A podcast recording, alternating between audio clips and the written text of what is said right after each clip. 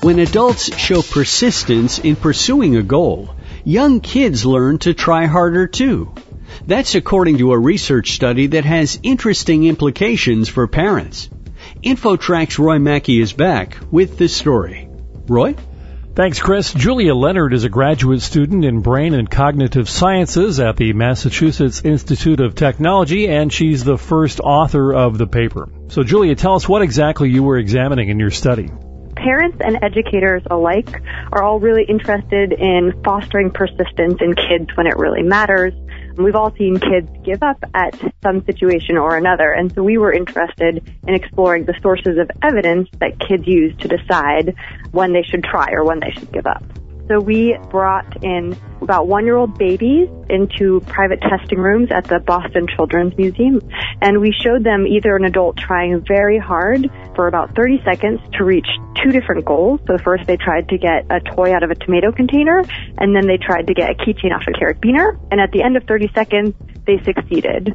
Or babies saw an experimenter reaching their goals effortlessly three times within the 30 seconds and then succeed at the end. And then we gave the babies a new toy they'd never seen before. It was a music toy that looked like it could be activated by pressing a large button on top, but actually that button did nothing but we could activate it with a secret button on the bottom. And we let the babies listen to the fact that the toy could make music out of sight of the babies.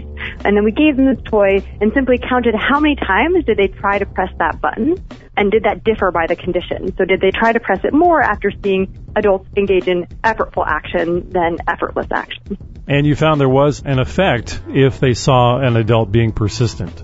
That is correct if the baby saw adults struggle and succeed, they pressed the button on their toy about twice as many times as the babies who saw an adult effortlessly succeed.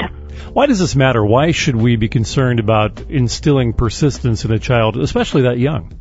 I think a lot of work has been done in older kids looking at factors like grit and self-control and showing that those have a predictive effect on academic outcomes, even the way that kids think about the relationship between effort and outcomes predicts how they do in school. So if you think that effort is malleable rather than fixed, you do better. So we know these traits are really important, and this study shows that you're not just born with a certain amount of persistence. We actually are malleable in our efforts and we modify it based on social context. And I think it's really interesting to note that kids this young are already making really rational decisions about effort because it can inform how we as parents or educators can interact with young kids to really foster persistence when we think it matters most. I think it also speaks to how kids are watching what parents do, whether the parents realize it or not, and they're teaching lessons all the time in all kinds of areas. Definitely. So I think it's sometimes hard to believe that young babies who maybe can only say a few words can just learn so much from just a few examples, but it really does show that babies are watching what we're doing and actively trying to learn from it. So what are the biggest lessons that parents can learn from your study? I think kind of what you just said is that babies are watching what you're doing and trying to learn from you.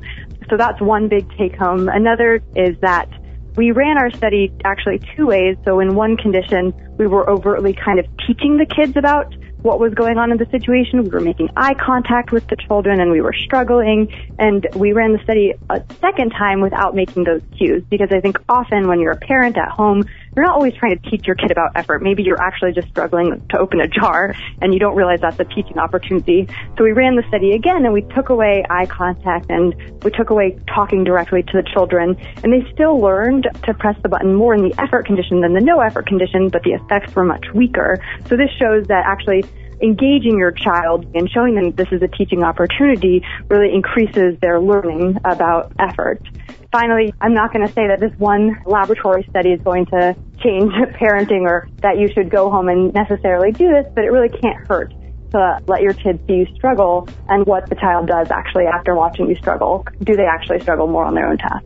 Kids are sensitive to all the information in their environment. And I think that this shows that maybe in situations when you think the kid could achieve their goal, when you think that they could maybe put on their shoe, then you might try to engage in effortful action trying to put on your sweater or something like that. In our study, we gave them a toy that looked like something the babies could do, and that's really important for this kind of research as well, to foster persistence when you think it will pay off. Julia Leonard, graduate student in brain and cognitive sciences at MIT. Thank you very much for joining us today. Thanks for having me. And for InfoTrack, I'm Roy Mackey.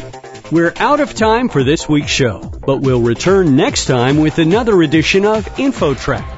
Our reporters are Roy Mackey and Lisa G. Our executive producer is Randy Meyer, and I'm Chris Whitting. Internet services by Pair Networks. Visit them at pair.com. Thanks for listening, and join us next week for another InfoTrack.